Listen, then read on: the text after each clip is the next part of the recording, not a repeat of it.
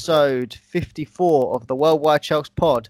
Um, back again. Have been on off for a little bit of time, but we're back. Weekly pods as we've been doing over the last few weeks. Uh, just got the one guest today. Uh, I'm joined by Marv. How you doing? I'm doing fantastic, brother. How's life? Yeah, I mean life's getting slightly better now. I think just had a bit of a negative couple of months, but finally you can just see summer's come in. Hopefully lockdown's over. Fingers crossed. Not trusting the government or anything, but yeah, I just I'm just happy that summer's come in. University's going to be over, and I'll just be happy and free of just the shackles that I'm in at the moment. How are you doing? Fantastic. The same. Uh, thankfully, there's no any lockdown, not any lockdown stuff over here in Mexico, so I'm living it well. But the same, I cannot wait for university to be over, get that thesis out there in the world, and get on with content creation. Yeah, I mean the only the only negative thing is Chelsea's not playing at the moment. Oof, that that is going so freaking slow. Yeah, I mean I was I watched the second half of the England game and I just I, was, I looked at it and was like I'm I, was I was I was actually happy to see that we were playing four at the back for once, but apart from that, it was just same old same old shit and just can't wait for Chelsea to be back. Um, so, just quickly before we go into some transfer news, uh, we'll speak about obviously Chelsea so far. We seem to have had a bit of a positive international break, we should say. I mean, apart from the Kante injury, which what's new in that respect, we it's always never in doubt that Kante is going to get an injury on international break with France, yeah. but we've actually in terms of just single players, I saw a tweet today. It said, you, in terms of each breaking down each player, Rudiger's had a clean sheet, Christensen's had a clean sheet, Emerson's had a clean sheet, Zouma's had a clean sheet, Chilwell's had the clean sheet and an assist, James has had an assist and a clean sheet, Pulisic's had a goal, Mount's had a goal and an assist, and Havertz had a goal and assist. So, what do you think of Chelsea players on international break at the moment? as always, they've uh, provided uh, proof that when you go to Chelsea, you develop. I nearly posted something uh, about that the other day, but I didn't because I knew it would take quite a lot of thought process. But it's um, people always saying about certain Chelsea players flopping, and uh, I, I feel like that's actually quite a minority. If you really go through this list, and, and for me, you know, a Chelsea a player joins Chelsea all of a sudden, then magically into the international team, and this seemed to happen with everyone. Even do you remember even even Kepa become the first choice uh, in in his first season, didn't he? He got the position over De Gea, and you know you see Pulisic going there scoring. See Mason Mason Mount, you know, scoring always seeming to deliver something. Um, you've got Havertz now. Uh, scoring. Didn't he, did he barely even played for the German team? Did he before? From what I remember played only a handful of games, I think. Um, he's you know, everyone seems to develop here, and I think that whole flop thing is a big lie. I think players come here and they they either develop incredibly well and become very good players, or they're just not good enough. I know I went off of topic a bit there, but yeah, always seem to be the Chelsea players doing well. Yeah, I mean, I think in terms of Havertz, I think he was starting to like Werner, they starting to come into the team, but not fully in. I think you had a lot of other players, the senior players that were still on their way out and they were on their way in. But yeah, I mean, Cap- that, that's a good point. Sorry to interrupt you there. That's a really good point on Werner because he struggled internationally um, in the tournaments and stuff. But I bet now, now that he's a Chelsea player, we'll start seeing him score more goals and probably even lead the line for Germany. Oh yeah, definitely. There's even Kepa. Kepa's only recently been taken out of the Spanish squad. He's been all over it compared to De Gea for a long while. Actually, it's uh, quite exciting to see um, that every Chelsea player is getting into this international team, which it's positive in a way because they're an international level, but unfortunately, like we've seen with Kante, they always get injured on international duty. And what do you think of Kante's injury? Are you worried about it? Actually, no, because um, they, they didn't mention anything bad about it, and I think that if he doesn't play, you know, what's the worst that happen? There could be a couple of weeks out. You know, there's always going to be something. I mean, he's been playing fantastically. I mean, in that, what game was it? Was it Atletico game? It was absolutely monstrous. And um, as long as he's back for the important games, you know, he can miss West Brom. We've got Georgi, you know, Jorginho and Kova have been playing quite well lately. So, you know, as long as he's back for the next couple of games, if anything, this is a rest, an opportunity for rest, so he doesn't have to play these pointless internationals. Um, I'm not sure it's going to be a serious one. He'll be straight back in, kicking ass again, hopefully. I mean, we remember he played Europa League final with an injury and is absolutely world class there as well. So I think, you know, still a lot to give. I wouldn't worry too much about that at this point. Yeah, I mean, I'm on the same kind of wavelength as you. I think, if anything, I'd probably just give him the West Brom games a rest and then bring him in straight for likes of Porto, Palace, Brighton, and then leading up to Man City. Because I think we've got a. And when we are lucky. Huh? Sorry, sorry. I'm just saying we are lucky uh, with who we have here. I mean, those games. I mean, yeah, we need the players, but you know, if a time came to have a quick minor injury and rest, this is it. Yeah, definitely. I think we've been very lucky with certain draws and a little bit unlucky with some, but I mean, the way we're playing at the moment, I think I struggle to see anyone but City beating us and beating us convincingly. I think we can ta- we can take anyone on at the moment, at least give them a good game. Personally, what do you yeah, think? no, I totally agree. I totally agree, and I mean now, I mean we keep saying it all the time. This will be a test for the team. This will be a test for the team, but we, we've beaten them all. Um, you know, or beaten or draw. We've not ever looked like losing. So you know, I, I mean, I'd love to believe that will continue. You know, I mean, this City game is the ultimate test, essentially, isn't it? It's the ultimate test, and if we win this, you know, we win this, the cup is almost ours. So you know, get and this is my, in my opinion, our best chance for a successful season. It would be truly terrible if we fail the season now by you know two semi-final exits and coming fourth. After all of the positive turnaround that we've made, we have to win something. We've got to throw everything at this, and I think the players are good enough. Yeah, I think um, the the games against Pep Guardiola are going to be it's going to be a nice test to see how Tuchel fares with it. Um, I think we probably will lose one of the two, either the semi final or the league game. Personally, I'd rather throw the league game because I think we've got other league Me games too. that we can win. Um, but I think yeah, it's still the semi final. It the FA Cup is still the one we are most likely to win, despite me thinking that we actually can go all the way in the Champions League. I think if we get to the final, which I think with the draw we've got is plausible by quite a long way.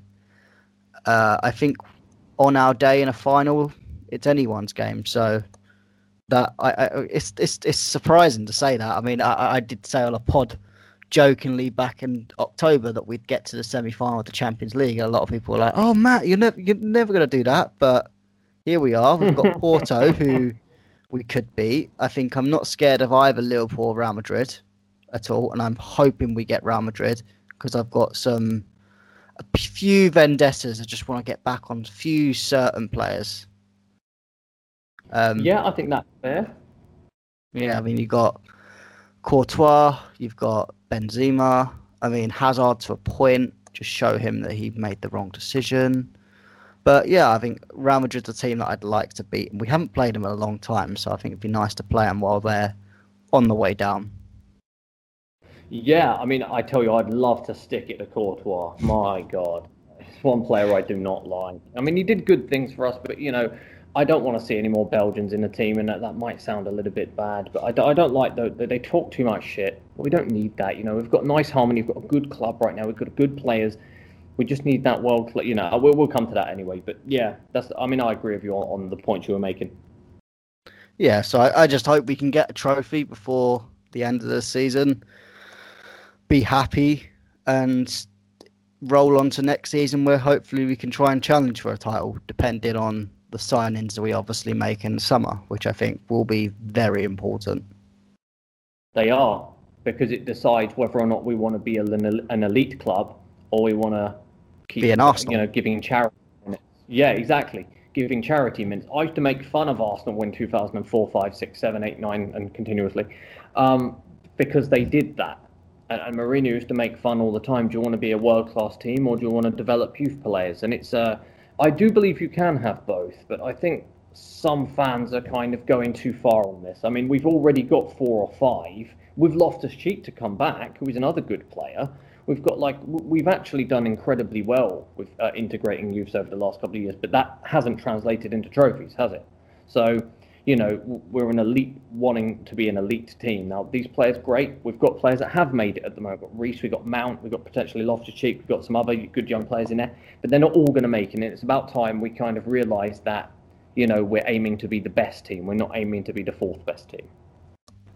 Yeah, exactly. I think you've got to be very um, harsh on some youngsters. I think there's some that you think maybe they could make it, but I think uh, when you get this top level, you can't wait for players to make it. They have to at least show something to be in the team, to trust them. I think there's a few players that fall into that bracket of maybe it's best to sell them on, get a bit of money out of them, and invest them into some world class talent to really bring trophies to this club.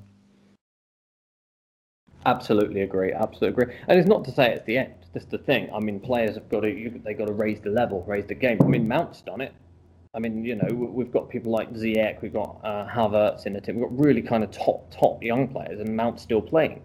So you know, people need to kind of see his example and say, you know, I've got to raise my game and get to that level because it's not like they haven't been given chances, and that's what I always get annoyed with when people say this player hasn't had a chance. This player, I'd actually say that a lot of players, and that's one pro we can say about Frank, is that he did give a lot of chances out.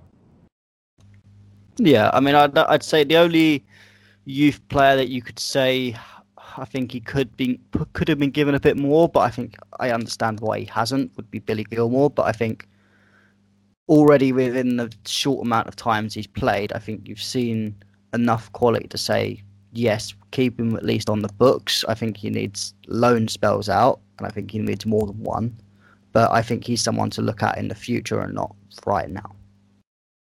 Yeah, I mean, but even he had, you know, he was integrated into the team. He played amazing Everton, Liverpool. I think he was given quite a nice few chances to get his foot in the door. Obviously, since Tuchel's come in, you know, we're at the back end of the season. You can't really fit him in now. But again, it, you know, he's young. I mean, his he's one of those ones you can send on loan. He can do incredibly well. Come back and he's ready. You know, there are some that I think, yeah, they could be sold and moved on, but there's a lot that could take a lot from a positive loan. I mean, look at what's happened with uh, Conor Gallagher. I mean, he had a really good loan. I mean, I know West Brom's a terrible team and a yo-yo club, but he's been their best player over there.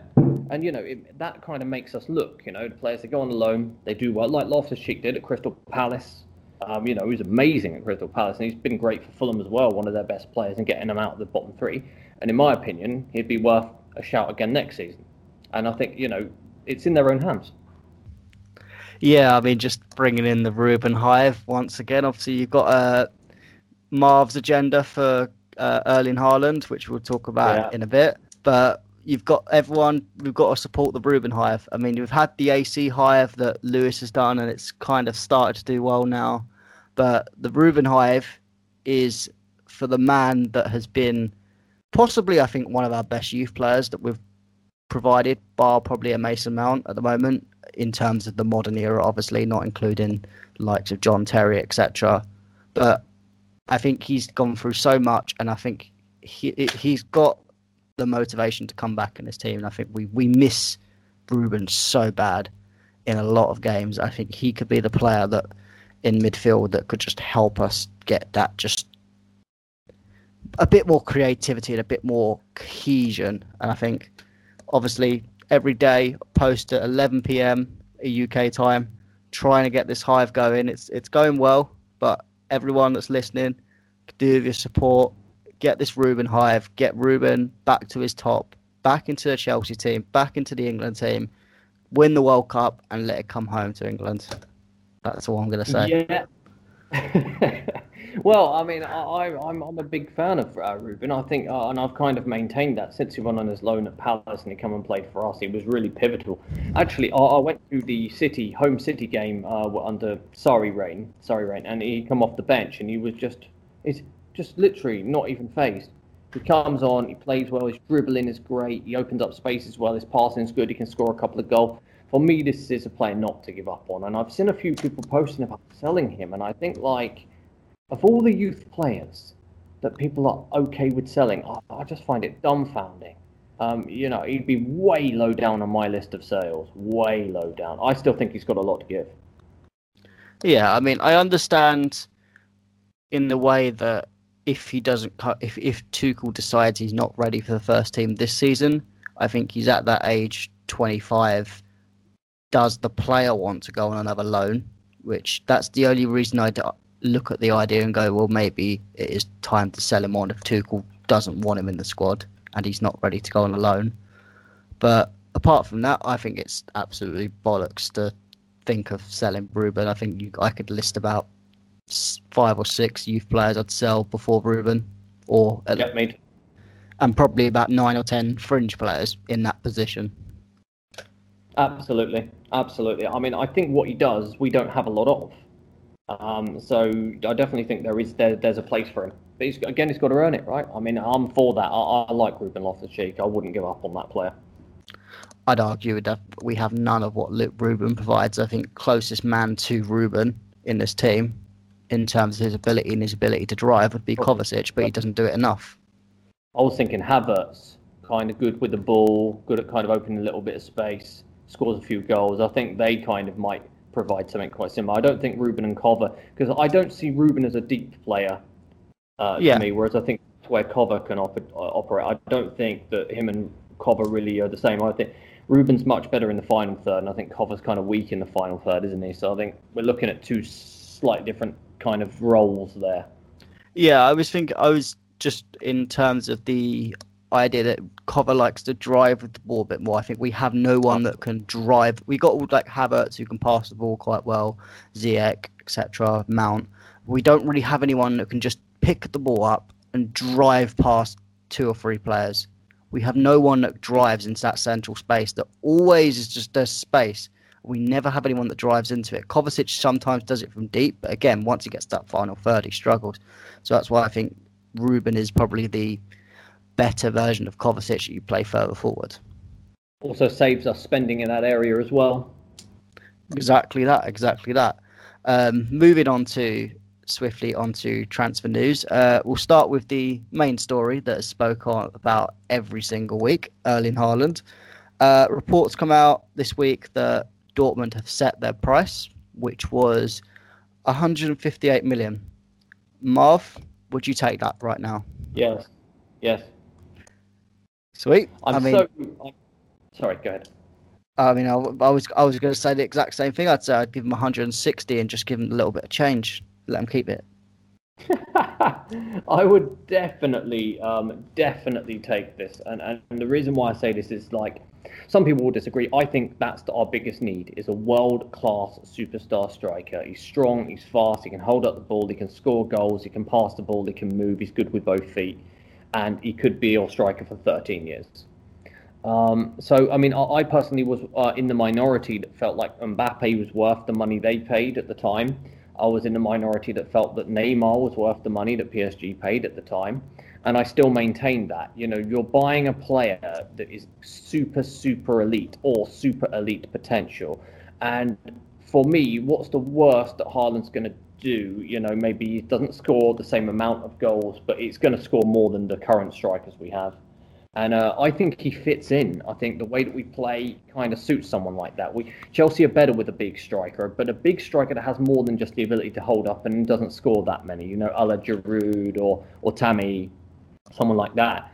But we've always done well with those. Drogba, we've done well with Diego Costa. We've done well with those types and I think he could be the next Drogba. I see the way that he turns off, gets a shot off. 158 million for me will repay itself in maybe four to five seasons. So for me, this is a no-brainer, and I would say the fact that they do want that money for him right now, for me, is is is perfect because it rules out a good 80% of teams that will be willing to pay that, whereas I think we could. So you know, the more they ask for him, the better it is for us. Weirdly, if they ask for 80, 90, 100 million, then we're, we're competing with City, we're competing with Man United. I think we, we could, he would choose us over many teams, but I think there's one or two teams that have such a lure at this point due to where they are currently. And, you know, because of his dad being Man City and everything, you know, though that price really, really suits us. So, you know, go for this. We go for it. Yeah, I think um, it's he's a player that I think despite my reservations about the agent, I think we just need to go all out and get. I think I don't care how much you have to spend, who you have to sell. You have to get this player, and you have to get it for Tuchel. If you're if Chelsea are serious about this club, I think if it if it gets to a point where we pay the money and he just chooses City because and City match it and it's just one of them things, you go all right. The club's tried its best. In the end, you can understand why he would go to a City if they obviously do become Premier League champions. If they do somehow win the quadruple, father's played there, etc., etc. Probably will get quite a lot of money in the wage as well. Um, you'd understand why he'd go to City over Chelsea um, if the time Yeah. comes to it. But we need to actually go all out for him. I don't want to see this. Oh, we'll pay a hundred million or we'll Yeah, pay 120. and We'll try and haggle it down. This is not a time for haggling. There's certain players you can haggle prices down, and I know Mourinho is very good at it. But Erling Haaland is not the one because I know that 150 million, you will have to pay an agent fee on top of that, which I think is where I look and go, well, City want to pay that because I think they, they I think they struggle to they'll str- I, for me they, they I think they'll struggle to pay 150 million on one player anyway, but to pay a good 20 30 million, which I think would be an agent fees on top. I'm not sure whether they'll do it. I think Chelsea will be reluctant to, but I think if the time comes to it and they're serious about it, I think Roman will sanction it. But we'll have to wait and see. Uh, would you would you have would you be happy to pay whatever Raiola wants? It depends on what Raiola asks for, but um, I, I'm, I'm a bit skeptical because I don't like the agent. But I think, you know, I, I kind of done a bit of digging work on him in the more recent time to see why he was being such a douche all the time. And I look at, like, some of the stuff he, he says is, is about the teams that he's got his clients playing in, not competing. And so I think that he's actually maybe not a bad match for, for our club because I think, you know, he, he talks about wanting to get Pogba out of Man United. Who wouldn't want to get their superstar player out of a dead club they've played for for the last four years and won nothing? I mean, who wouldn't? You know, I mean, it's just it's just common sense. Like you, you don't hear. I mean, you know, he does try and get bigger wages and stuff like that for people, of course. But every agent's going to do that. Um, you know, we're talking about an absolute potentially elite player, and yeah, it could be an expensive flop, but I, I just don't foresee that. I think he's a warrior. I think this is going to be one of the best two or three players in the world in the next four to five years. He scores an unbelievable amount of goals. He scores them in the Champions League. He scores them in the Bundesliga. He scores them internationally. He's, he's done it everywhere, right? And he has a lot of other excess skills that maybe other centre forwards do not have. So I don't see anyone else as, as much more of a worthy signing than is. I don't think we need a centre back. We've got Rudiger Christensen, who I wasn't a big fan of, and Thiago Silva, and they're all fantastic at this point. Um, you know, we, we've got good players across the pitch. What we don't have is a top volume scoring striker. And without that, I don't see us yet getting to the elite. Yeah, I mean, I I I, I tend to agree with most of that. I think centre back. I think there's still an argument, um, but we'll come on to that later in the show. Um, but yeah, I think striker is the main target. I think we need to get a strike. Well, I say we need to get a striker at all costs. We need to get Haaland at all costs because I think you look outside of Haaland, and we'll speak about the next target. For me, it's a massive downgrade. As soon as you don't get Haaland, you downgrade Yeah. two or three levels, which will move on to Romelu Lukaku. Um, rumors over the last week or two have been heating up about him potentially coming up to Chelsea. You had the little Instagram flirt with him and Didier Drogba yesterday. Oh, really? I didn't see that. Yeah, it was um uh obviously Lukaku played obviously scored that good goal against Belgium and uh Didier Drogba put a photo of Lukaku um celebrating the goal and put hmm um which obviously certain certain people took into certain ways um and then Lukaku then decided to reply to Drogba's story saying we're working on it Oh, to which that then really stems every Chelsea fan into absolute mind blown on Twitter. I never saw this. That's what all that's come from. now every now now everyone is on the Lukaku train and not so much on the Haaland train, which is what I worry about personally. But what do you think about the possibility of re-signing Romelu Lukaku? Well, I mean, I'm not gonna. I, you know, one thing about me is I'm real to the end, and uh, I've never been a fan. I mean, I was actually no. Start again. I was a fan when he went on his loans originally, right? So he went on his loans.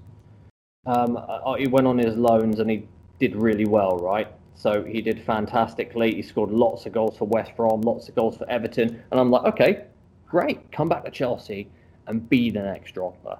He comes back he plays one game in the Super Cup, he disappears, he misses a penalty, costs us, and then he runs away. Now, that is an ultimate alarm bell. An ultimate alarm bell. Not a big game player. I've actually compiled a list of big games that he's, he's failed in. So we start off with a Super Cup final. For me, that meant a lot that game. I really wanted us to win that. And he, he missed it. Okay, you can miss a penalty. But after you miss a penalty, you fucking stay and you play and you become a great player, like Drogba did, like all these other players have done.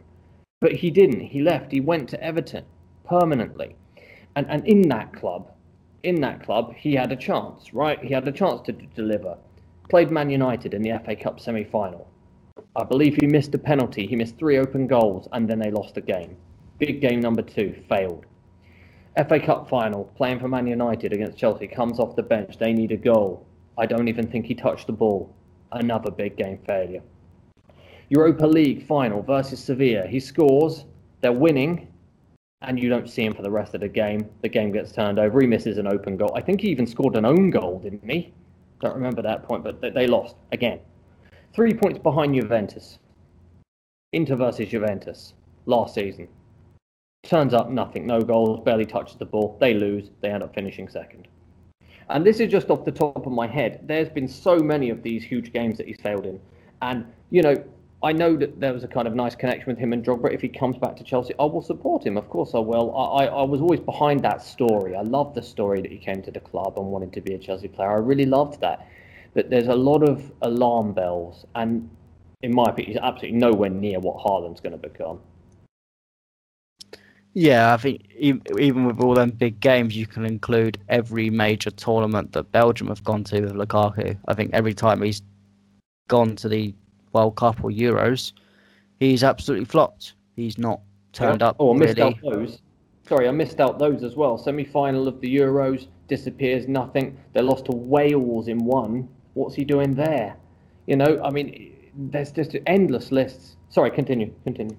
Yeah, so I think that's that's the problem. I think every that with me, I think a lot of people are looking at his time in Serie A at the moment, particularly this season, because I think last season he didn't really pull up many trees, but this season he has done quite well. But I think for me, I always sum it up as it's not. It's more of the player is suited more to Serie A and to a lower league compared to Lukaku's improved massively and become this big player that we need. I think he's a good player. Don't get me wrong. I think he's a good striker for certain teams, and at Inter he's doing very well under Conte. But for me, especially for the price that he'll will need to pay for him, I don't think we should go anywhere near him. Um, personally, I think he'd be if you if I was to put him on my list of potential strikers, I think he'd be third or fourth down the list, in my opinion. I think, but I just I just don't think. I think we need Haaland, and if we can't get Haaland, then it's a bit of a panic of who do you actually get in the end of the day. Yeah, I mean, it's you know, I mean, the way that I'm looking at this is, uh, you know, we, we need a big goal scorer, and if we don't get Haaland, we're going to have to re kind of design what we got to do and what what's important for us because we've got some good attackers, but we don't score any fucking goals. And um, you know, the the problem with that is, what do you do then if you can't get Haaland? And and I, I don't think Lukaku's the answer. I wouldn't buy Lukaku myself. I, it wouldn't even be. He was so if he was on the list, it'd be in someone kind of like fifth, sixth. If we're looking at direct centres. But um, what I would do if we can't get Haaland, the next one on the list for me is Mbappe, and you play him on the left and you stick with like Timo and, and, and Tammy or whatever. But next on the list would be Mbappe. Then we're looking at like people like that and, and Neymar and people. I, I think we, we need someone who's going to score a lot of goals, who's an elite player. and Lukaku's not an elite player. Um, and and that that's just you know an unfortunate but simple thing, right? Yeah, I agree. Um, I think for me, if there was a second choice to Haaland up front, for me, as hard as it would be to get him out of Tottenham, it would be Harry Kane. He was um, on my list too. Um, sorry, go ahead. Sorry, continue. Yeah, I think the only issue is is he is he motivated to win trophies? Because I think if he doesn't want to, if he doesn't ask to leave Tottenham this summer, there's something wrong with his mentality, big time. Because I don't get how you can stay, no matter how loyal you are to a club or to a team. Even though that's what you always point out, he's actually an Arsenal fan, so it's not like there's been a historic Tottenham um, loyalty there. Um, so I think if he doesn't want to leave Tottenham this summer, there's something really wrong with his mentality, and that would put me off him. But I think he's a player that, if you're going to downgrade from Haaland, I wouldn't mind downgrading to Harry Kane. But the problem is, you know, you're going to have to pay around the same price. Levy's going to be an absolute arse to negotiate with, and I just don't think we're actually linked to him at all at the moment, which is the problem. And I think, again, when as like you said, you go past that, and I really struggle to name any credible opponent uh, striker that you could actually bring into the squad. Yeah, and, and again, I completely, completely agree with. I mean, Harry Kane was on my list as the second one if we're going for a striker because he's like able to link play, he can pass the ball, he can move, he can take free kicks, he can score. He's a good striker. He scores high volume amounts of goals he's an ideal candidate. The only problem is, again, we come back to that mentality point. He's won Golden Boots, though. That's good. But, you know, he's lost finals, he's lost semis, and there have been games where he's literally not even been seen. And, and that would also worry me, like much like it does with, with, with Romelu. Um, although, like, he's much better as an all round footballer than Lukaku. So, you know, you kind of. It depends how much money they'd ask for Harry Kane. But yeah, I, I feel the same. If he doesn't want to, if doesn't get out of Tottenham this summer, I feel like he there is definitely a mentality issue, and it happened with England too. So you know when it's happening all around, you have to kind of think about it. Is he going to score enough goals that that's going to cover us? I think he could. I, I do think he could transform into this super winner, but it's time's running out. Yeah, I think time's running out swiftly for him. I think that Tottenham team is poison. I think the longer he stays in it, the longer his mentality drops, and he worsens as a player. Um, so I think hopefully we can just hopefully we just get a proper striker in, and then we can challenge. Um, before we move on to a couple of defender links, there's one player that a lot of fans have been talking about as not a replace a striker to be on the same level as Haaland, but a, a good striker to bring in on the long term that people have belief in. Dominic Calvert-Lewin would you ever think about bringing Calvert Lewin in as a possible strike option? I quite like Calvert Lewin. I think he's, he's actually a pretty good player. Um, he does score goals. I'll be worried about his injury history. Hasn't he been injured quite a bit? I'm not actually sure on that front. I don't know how. I don't know how many injuries. I know he's had a, f- a few, but I don't think it's. I'm not sure if it's anything majorly worrying. I actually do like the. I do like Calvert Lewin actually. I, I think he's a good player. I think there is. How old is he? Must be quite young. I think he's like 22, 23. Very young. I mean, he's definitely an outside shout um, because he's quite good in the centre. He's quite a good scorer and he's quite strong. I'd have to really kind of study a bit more with him because I watch and I see him score the goals, but I haven't watched too many full Everton matches, uh, especially recently. So I'd have to check that. But yeah, he's a, he's a player I definitely like. Yeah, I mean, just to sum it up for me, I think um, my cousin he supports Everton, so for the last three, four years, I've been getting the oh Dominic Calvert Lewin, he's a great striker, he's going to be one of the world's best, and I'm just like, oh. here we go. It's it's it's a typical Everton fan.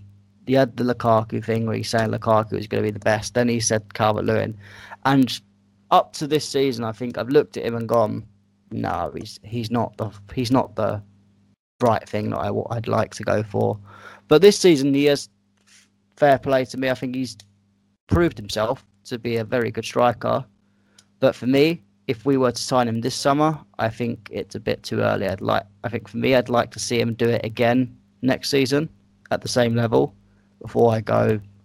Yeah, he should sign for Chelsea. I think for me, it's a bit too early to go for someone like Calvert Lewin, but I do think he's a he's a good striker. I think the only he's he's a bit like Werner, but he has got that more of a presence in terms of he can hold himself up a little bit more up top. So I suppose he is more of that again, one of them hybrid strikers you talk about. We talk about that Chelsea kind of suit. So I think it could be an option. It would be significantly cheaper than Haaland if he was going to go for that. Talk about saving money and financial fair play, even mm. though that's going out the window. Um, Do you think they're going to? Sorry to interrupt you there. Do you think they are going to give that up so easily? I mean, dealing with Everton is not fun. Yeah, uh, it's not fun. Um, I think there has been quotes of at the moment because I think Man United have been linked to him uh, for around 50 million, which for me, again, for for doing it over one season, I think it's a little bit early, but I I, I that's not a bad price, I think personally.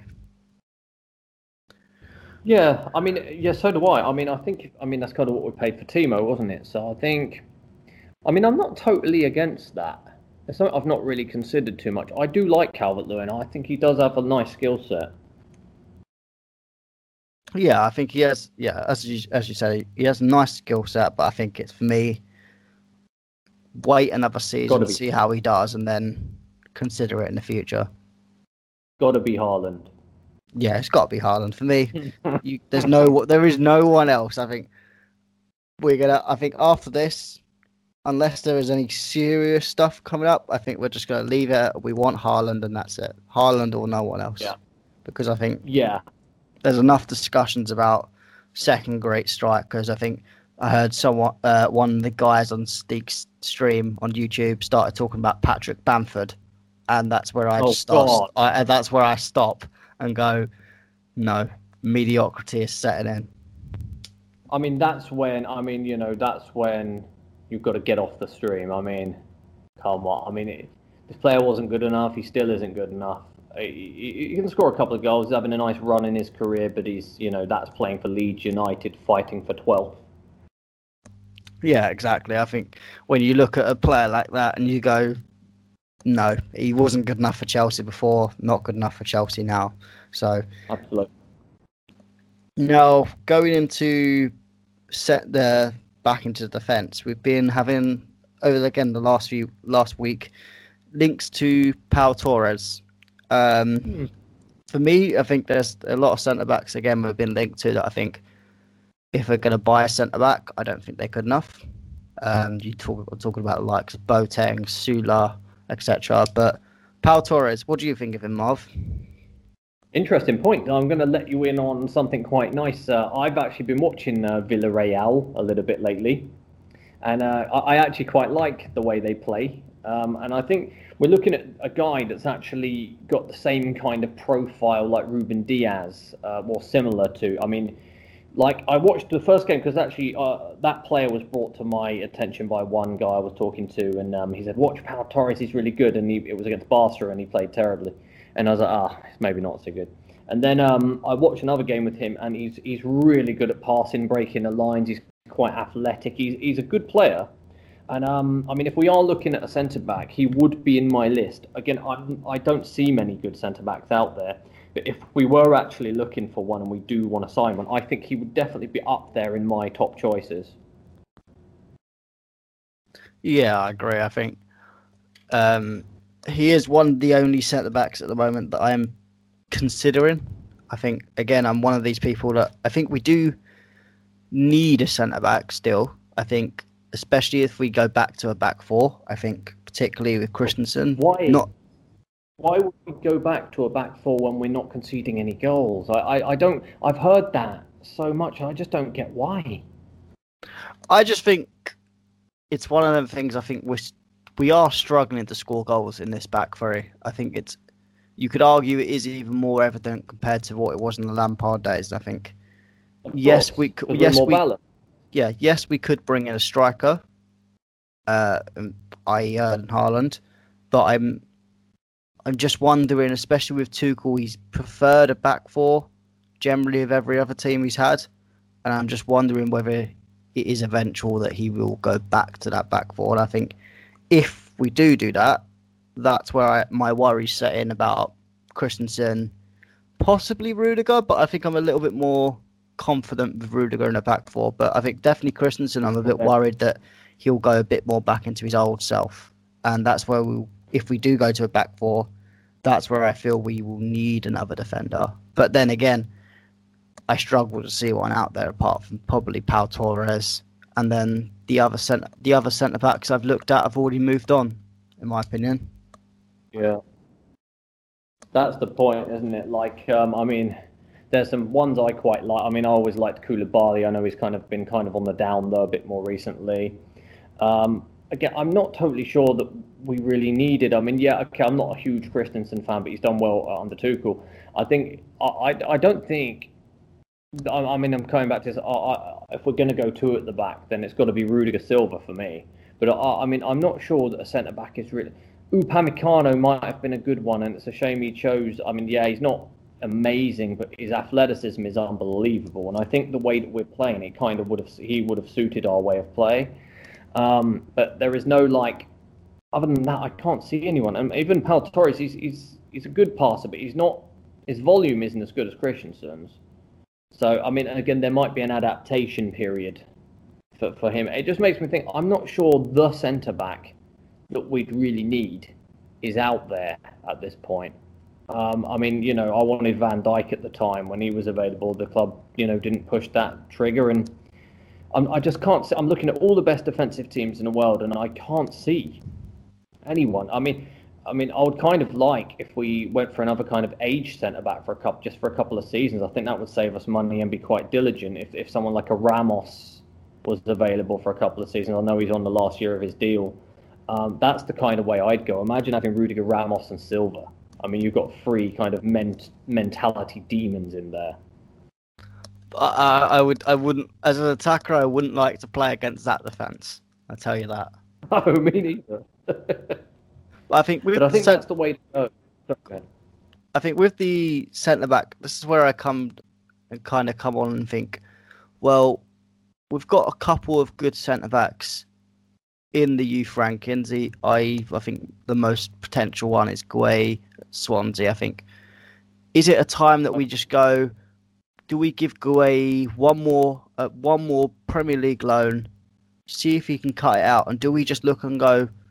well, maybe we just don't need to look and risk it on some average mediocre centre back and just give Guehi the step into to to give it to give him a chance. I think obviously the chance he may fail and he might not even do well in his Premier League alone, to which we we will just go and buy a centre back anyway.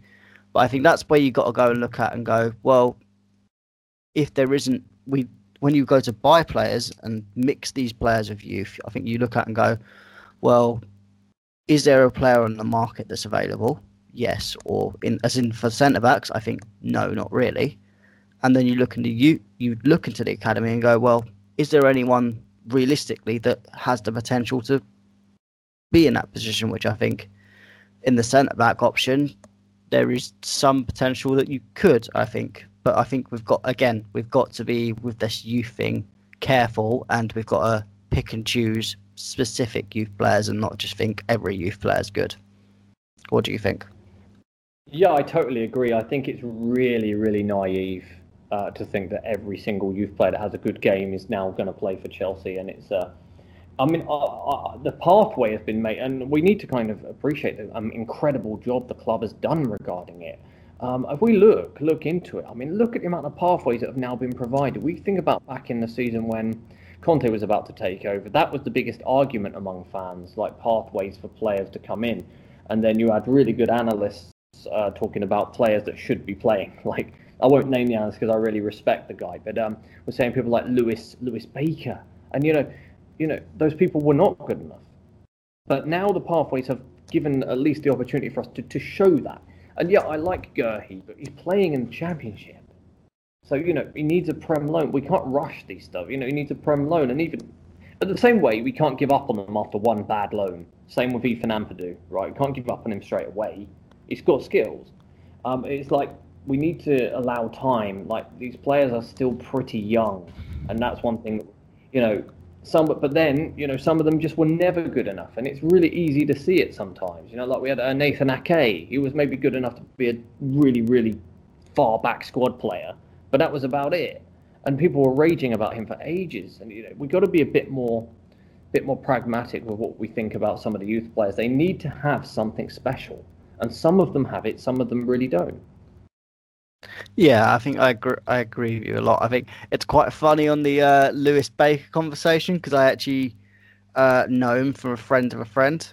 So that, did make me laugh because I, I always used to secretly say back in the day that I really loved Lewis Baker, but I knew just maybe he wasn't good enough. So uh, it was always a thing to chuckle about. But yeah, I think going on to Marc Guéhi, I think yeah, I think he does need I think I'm not saying he should come in this summer straight away in the Chelsea team.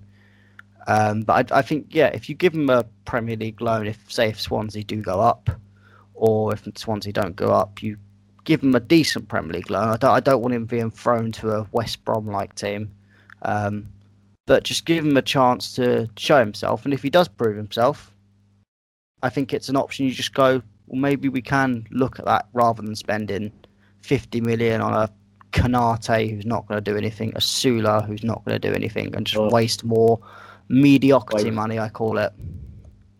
Yeah, and you're right. It's an absolutely huge waste of money.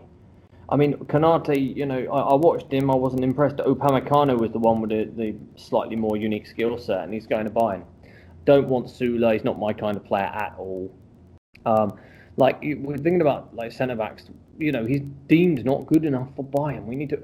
Sometimes that does work out. You know that people think they're not good enough, and then they fit another team. Fine, but you know if we want to buy a centre back, it has to be an elite one. If an elite one isn't available, you know, fuck it, it's not worth it. You know we've got to look at the areas.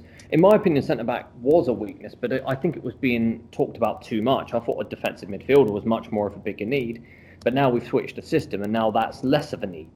So again, it really depends on how uh, Tuchel wants to play. I think, in that sense. But I mean, for me, the way we're playing now is perfect, minus we're not kind of scoring, but we're playing, you know, low risk games now. So we're pragmatically getting these games won. And I prefer that than throwing everything at a game and losing 3 2. So, you know, we've got players to do well. I think, again, the striker is the most, most key point for me. Yeah, I agree. I think striker is the one op. If if if we could only sign one player in the summer, I think personally, I still think that wouldn't be good enough for um, from the board. But if we do get a, someone, it has to be a striker and it has to be Erling Haaland. I think that would be the only way. That would be the only thing I'll be happy with, uh, personally. Um, so finishing up on obviously transfer stuff, uh, and we're going to move on to a section that's a bit more of a unique section. Well, I say unique; it's used by every other Chelsea YouTuber, but thought we'd join the bandwagon and try something new on the pod.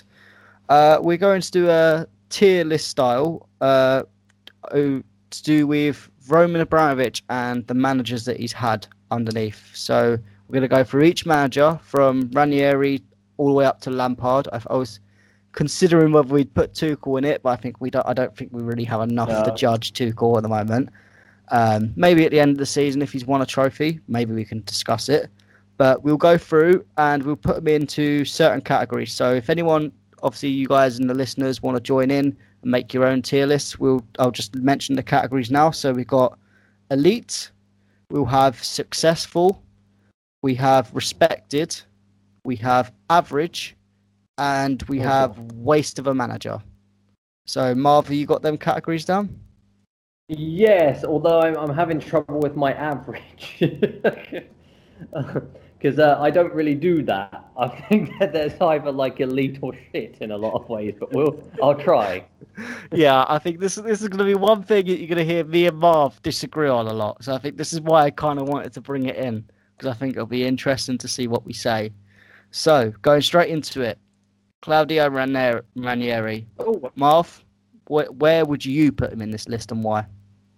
Now this is really hard. Um, I, so for me, when we're talking about um, Claudio, you know, I would look at it on, on face value, and, and it's it's you know it's a lot of money after a while, and we didn't win anything. So you know, but actually, I actually think some of the signings and players that he chose actually set up the spine for the next eight to ten years of our club. Remember, he took he was the one who took the risk on Lampard.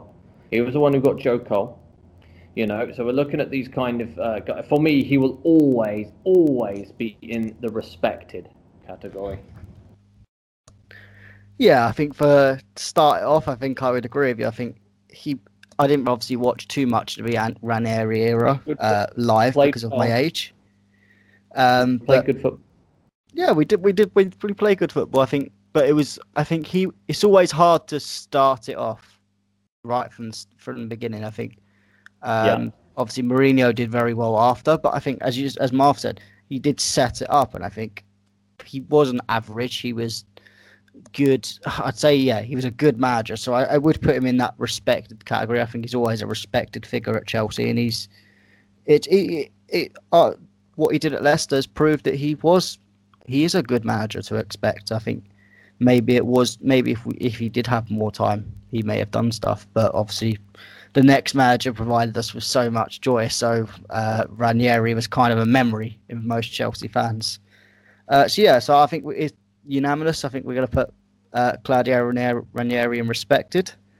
Next, we're going to go with Jose Mourinho's first stint at Chelsea. Marv, I think we're both going to agree on this one, but where would you put Jose. Mourinho's and why? Oh, absolutely average. I mean, he should have, won. No, of course not. Um, I, I, I become a coach because of Jose Mourinho. This guy, for me, at that point, he was my god. And the fact that not only did he win all the stuff, you know, he won the, the Premier League, the Carling Cup. The first Carling Cup was incredible. My God, I was sweating buckets. I was so happy. And uh, you know, he he brought uh, no matter what we say about Mourinho, that he is super. It, the category is beyond elite. What he did for us, he, he changed the face of the football. You know, we won everything. We become essentially the blue enemies to everyone else. Um, so it's fantastic. Everything he did, fantastic. I have absolutely zero complaints about his first stint, apart from maybe when they sold Robben. Um, absolutely incredible. Super, super elite his first stint. Could not have been better, in my opinion. Yeah, okay, we could have won the Champions League, but the fact that it wasn't inch perfect actually made it even more special, I think. So you, it's elite. Are you going to go with elite? Absolute elite. And again, um, I'm going to have to agree that I think any any Chelsea fan that's not putting Jose's first spell in elite, I think it's a bit of a bit of trouble bit of trouble they've got there. Um, now moving on to a manager that was not loved by a lot of Chelsea fans, Avram Grant. Marv, where would you um, put him in and why? He's gone in my waste of space manager. Um, absolutely hated him. Um, never took to him. He sounded honestly, if he didn't talk, I would have thought he was dead. Um, he, he, looked like he was an undertaker. and he just did not inspire me. Every time I talked, I thought this is the guy that knifed Mourinho in the back, um, which he probably didn't. Uh, he didn't do anything.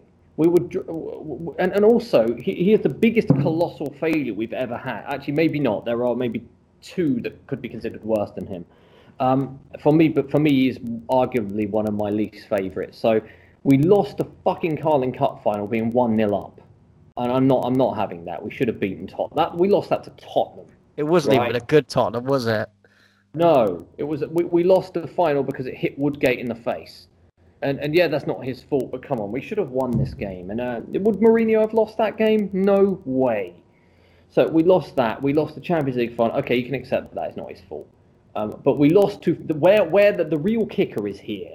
We lost in the FA Cup to Barnsley. Oh, don't don't don't even don't even remind me of that game. This guy is arguably the biggest fraud of a coach. And, and, and I feel really strongly about it. Uh, he's a nice guy. Yeah, of course, he's a nice guy, but he was not a good coach. I have. It was the first time I was ever annoyed with Roman Abramovich. I love Roman Abramovich. He's, he's the hero, but he he you know gave us this guy when I, I really wanted Guus Hiddink. I thought, okay, he's the natural replacement and we ended up with this guy, and it was just we had some really great nights, but they resulted in nothing. And so for that reason, I remember him as a colossal failure. Yeah, I mean, I, I again, once again, we're actually agreeing on bo- on the first three at the moment. Um, I think I have a lot of people that talk to me and like, oh yeah, we got to two finals and was second, but I'm like, yes, but this was the this was a Jose Mourinho team that was still absolutely phenomenal, and the fact that again we lost to Tottenham, which is bad enough, and it was even it was wasn't even like a good Tottenham. Like Tottenham nowadays, you'd be annoyed, but at least you you would admit it's not half bad. But this team was absolutely diabolical that we lost to. Then we lost Barnsley in the semi-finals, which I can't to this day I still quarter, don't right? understand. Was it quarters? I I, I, I it wasn't semi. Wasn't I, semi. I, I, I, I try to not remember it because it's just a terrible day in Chelsea's history. We would have um, won that cup. All the good teams went out. We, if we'd have won that, we'd have won that cup, and the season would have been a success. Yeah, and then even the Champions League fight. All right, that's not so much his fault, but even then, like you bottled two finals, and then come second place, which I think we sh- we were we were we could have we should have won that league as well. We should have won the league that day as well. And we got bot we bottled it again. Uh, he's, frust- he's a frustrating yeah. manager, and you, you can just see he went he left Chelsea, went to West Ham, got them relegated, and done fuck all with the rest of his manager career. So I think waste of a well, manager. No. He did one other thing, didn't he? He got Portsmouth to the FA Cup final, which they were then beaten by us. Yeah, but didn't he get Portsmouth, Portsmouth relegated as well? Anyway? yes. Yeah, exactly. So, so he's got he's oh, he's Premier League. He's uh, two other Premier League clubs are two relegation clubs. That sums it up for him. He was a shit manager. We should never have got him in the first place. Agree. Which now moves on to Felipe Scolari, who he he's he's he's got his accolades with his Brazil World Cup, but maybe not the best time at Chelsea. Marv, what was your where would you put Scolari in this and why? Well, you're rolling them off so I can knock these ones down. This guy was the biggest freaking failure um, this guy is this guy is worse than Grant. This guy, I, have got this guy lower than Grant. In fact, this guy, he comes there, and, and I'll give you the reasons why I think he's worse than Grant. You know, Grant at least did guide that Champions League, fight, even though the, the players probably managed themselves anyway, right? But he was part of it. Okay, so let's be fair. But he wasn't Jose, and um, we're looking at Sky. What does he do? He comes in, he asks, and, and part of this is the board's fault too, because he asked for Deco and he asked for Robinho, and the club fucked around and only got him Deco. So you know, he, he tried to change everything about the club. He tried to, but the, the, this is the biggest kicker. Yeah, he failed. We did shit, you know, and he was sacked deservingly. And for me, is the worst manager we've ever had. But the biggest kicker, he tried to swap Drogba for Adriano. Oh, this this I, I've realised how painful this is actually is at the moment. It's insane. And, and, and, and also, this was a world class team. This is why I put certain, certain like two I've got down at the bottom, or three ish, if you can argue that one, um, at the bottom, because they had the strongest teams. He had prime, he had all these great players. He had Drogba, Anelka, Ballack, Essien. You know, he had he had an absolutely world class football team, and he made it look, or it made it look amateur. Yeah, I mean, again, I think for me, exactly. I think for, I, I, I feel a bit sorry in a way, just because I know that he is. There, there was a good manager in there. I think it was just one of them things. It was completely the wrong fit. Um, oh, and he did just way, make. Sorry to interrupt again. He couldn't even pronounce the fucking team name. Every, like Chelsea, Chelsea. Thought, come on, man. Oh, oh, to think this is the these were the days that I was most like kind of really invested into Chelsea, like the first some of the first times, and oh, it, it was just painful. Oh, it was it was so painful. I, as you said, I, I'm just gonna go with you on this again. Waste of a manager. I think uh, there's gonna be a fair few managers in this book. Uh, I think I can still see at least one or two that are going to go jump into that category. Um, but we'll have to uh, wait and see for the next uh, sets of managers. So we'll move on to Gus Hiddink's first stint at the club. Um, Marv, tell us about Gus Hiddink and where do you think he should be? Right, so um, this is an interesting one, and I think this might be our first disagreement that we, we come up to. Um, because I always look at, we've got to, when we analyze this stuff, we've got to look at where the team is. I always think that's something that people ignore when they talk about, you know, Carlo and all these others, where the team is. And uh, for me, I mean, I, I, I, don't think I've hidden this, in, in, but I am absolutely enamored by Guus Hiddink. Uh, for me, he is one of the best managers of all time, and uh, I believe him to be arguably the most underrated manager of all time. What manager gets, and just a bit of context, what manager gets Russia to the Euro semi-final, South Korea to the World Cup semi-final, you know, and PSV to the Champions League semi-final? It's he's had always hard jobs, and that's why his honour lists are maybe a bit lower than some of the others he took hard job after hard job, and, and 90% of the time he comes out glowing. Now, he took over the Chelsea team. I think we lost one game. One game with him in his first stint. It was to Tottenham, 1 0. I think Modric scored. And um, he took over. We won the FA Cup. We probably should have won the Champions League. Was that that was the Ovrebo semi final where we got screwed of that comes yeah. in when he took over from Scolari, right? So he's got to fix a lot of like kind of holes. He comes in, the first game, the team starts to improve, the balance is back, the play, you know, Mikel's in there playing really well. It's for me, and uh, and for this reason, he came in. He did not only steady the ship, he delivered an FA Cup, but he did not only do that. He put the team on an upwards trajectory, and we went from looking terrible under Scolari, losing to all the big games. We, I think, at one point we, we got smashed by Arsenal. I don't remember who it was that we got beat by quite badly. And then when he came in, we won this cup. We beat, we won all these big games. We looked ten times a team. He leaves. Everyone is ready to make an explosion because he made that trajectory start, and we carried that on in the following season, and it was a wonderful season. And I think a lot of that is down to him. So for me, Guus Hiddink, elite. Wow. Um, I do think he was a. I I I love Guus. I think he was a manager that I highly respect. You I, you just couldn't hate him. I, I just don't. He just had that. Like, he's like similar to Ray Wilkins was at Chelsea. He's just such a lovable character, and obviously taken over from Scolari um, had a lot to fix, and he had one. He still has one of the best win percentages under that stint um, compared to any other Chelsea manager. Could have won us once.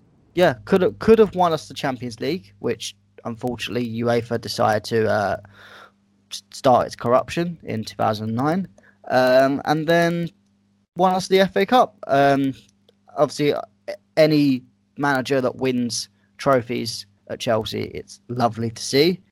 And for me, I, I'm just gonna take him out of elite. I don't. I just don't. If he won that Champions League, then obviously he would super, super go into that category. But I am gonna put him in success, personally, in my opinion, just because.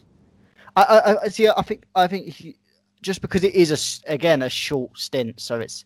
I think that I'm being a bit unfair on Guus Hiddink in that respect. But I think just because I don't want to put so every manager in loads, every manager that wins a trophy in elite I think I am going to just stick him in success just because won us a trophy, did really well at the club, moved on, and yeah, I think as an international manager, he was absolutely phenomenal. And I think maybe England should have took him on at one point because we, we, we he could have done wonders with our team. Absolutely, I, I get that. You know, we lost one game, one game, and you know, for me at that point, that was him in his proper prime as well. Like um, for me, this this guy is just is unbelievable. I still think he's the most underrated manager that's ever been.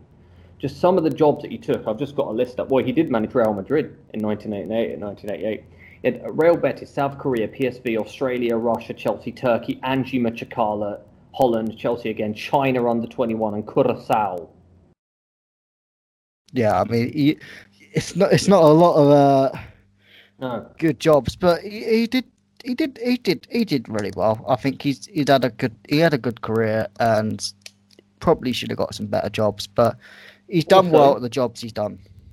Definitely. Also, he he uh, was named an honorary citizen of Seoul after reaching the, the cup semi-final for South Korea, and he was named an honorary citizen of Eindhoven after winning six, uh, winning his sixth Eredivisie. So if you look at like he's won lots of Dutch stuff. He won the European Cup with PSV in 1970, 1980, which is like the Champions League, isn't it? Yeah. So he's actually won the Champions League with PSV Eindhoven. Uh, what can what can you say? He's he's an impressive manager, an impressive man, and someone I kind of wish we had more at Chelsea. Me too. I wanted him to be the permanent manager after that season.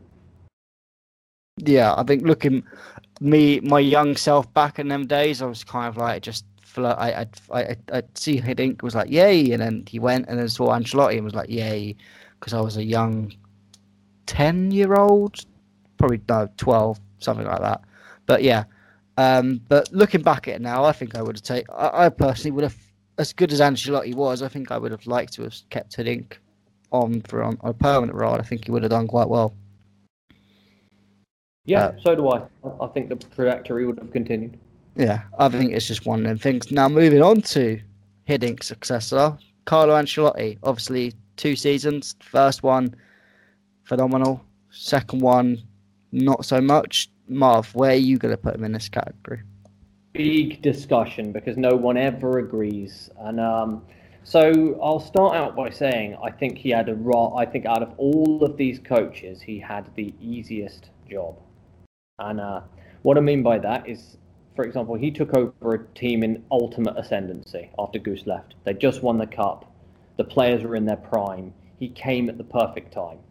Now, that doesn't mean he wasn't deserving of credit. That 2010 season I remember more fondly than any other season due to the what was happening in my life at that time. And it was my return to Stamford Bridge. I hadn't been in like a lot of years. And I decided I, I didn't know how to get tickets. And I was like, okay, I found this website and I, I bought tickets. I saw Chelsea Sunderland and we won 7 2. And uh, you know, the football was some of the best we'd ever seen. Uh, he changed that system. I know he started with that diamond system. He played an Anelka and Drogba, and I think that was good. He was willing to be flexible to go back to the 4-3-3, and when we started having some bad results near the end of the season. So, you know, we won the double, which was fantastic. We won the league. We scored an unbelievable amount of goals. So he definitely deserves credit. But where I lose a lot of credit for him was season two so season two, we had the same team. He, he was backed by Abramovich. He was given David Luiz and Torres players. I know he asked for because I saw him say it, and he didn't get the best from those players. We gradually got worse. We even lost the final game of the season against Everton. It was two-one, I think it was. We had 11 versus 10 men, and we still lost. Jermaine Beckford dribbled the whole defence, and uh, you know, I don't think he was the manager that a lot of people say that he, he is. Um, I, I mean, I'm to put him in the success category because that season of 2010 will always be in my heart as a just one of the my happiest times in my life. Because you know my favorite player won the golden boot. Everyone was scoring goals. Every game was enjoyable especially at the end. When we finally won it i was just i couldn't believe it. I, I ordered myself a pizza I had the house free. My friends gone away. I watched on Match of Day. I sat there a whole day. It was a summer's day. I was really, really happy, just relaxing in my chair, smile on my face. So for that reason, he will always be in success. And he was very likable. He was extremely likable. I try to forget that second season because for me it was dreadful. Uh, it was utterly dreadful. But I think that you know, wonderful. So for me, Carlo Ancelotti, successful. Yeah, I mean, it, it's one of them things again. I think a lot of people would put him in the elite, and I can understand why. And I think if it wasn't for that second season, if it if we just looked at that first season alone, yeah, for sure, gets an elite. Absolutely fantastic season. Brought us some of the best attacking football we've seen. Broke records that I know have already have now been broken by certain clubs. Thank you, Man City. Um, but gave us some of the best football that any manager has given us in these years, and I, I did I did really love him as a manager, but I do think that second season wasn't good enough, and for that I do drop him down into success because I think you have to do something special to be an elite. So I don't think he did enough to be an elite, but I'll put him in successful because he was a successful manager for us. Yeah, I agree. So so far we've agreed with almost them all. Yeah, yeah. I mean, we, we, we've we've done quite well. I I feel there is going to be some as as we get towards the end of uh, yeah. Roman's managers. I think we'll have some disagreements, but we'll, we'll see. Next, moving on to another manager that I think we'll both be able to say very quickly. Mm. Andre Villas-Boas. Where oh are you putting him off? Okay, so I've put him in the uh, elite. No, I'm joking. I've put, I've put him in. I've put him in the waste of space manager. Um, but I don't see him as worse than Scolari and Grant. Now, uh, he, even though he was a worse manager than both of them, uh, and the reason I say this is because his conspired uh, acts actually led to us winning the Champions League. So, um, so he came in, he, he, ostracized all the players, but because of that, you know, we got that second leg at Napoli. So, um, because of things that conspired for him, has actually made him not as uh, as bad. But yeah, definitely, this guy was dreadful. I mean, but one things he did well. He asked for Juan Mata. He asked for Raul Meireles, and they actually played quite a nice role in not in, in, in the Champions League. So you know it wasn't the complete, and he wanted Modric. Maybe we might have been a slightly better team, but his ideas were good. But you know the way he did it was all wrong, um, and, and he definitely wasn't a success. He was rightfully sacked, although he was one of the guys I did back. I stuck with him. I wanted him to get backed in the January window. Uh, he didn't get backed in the January window. Um, but I was kind of with him, whereas there were some managers I did want sacked way before it happened. Uh, which, um, you know, Scolari is one of those. I was delighted when he got sacked. Uh, Grant, I didn't want to keep. I was, I was happy Carlo got sacked. I was for that too. Um, I was for Lampard going. I was for for all of these, maybe except for I wasn't for Conte getting sacked. Uh, Jose either, either time.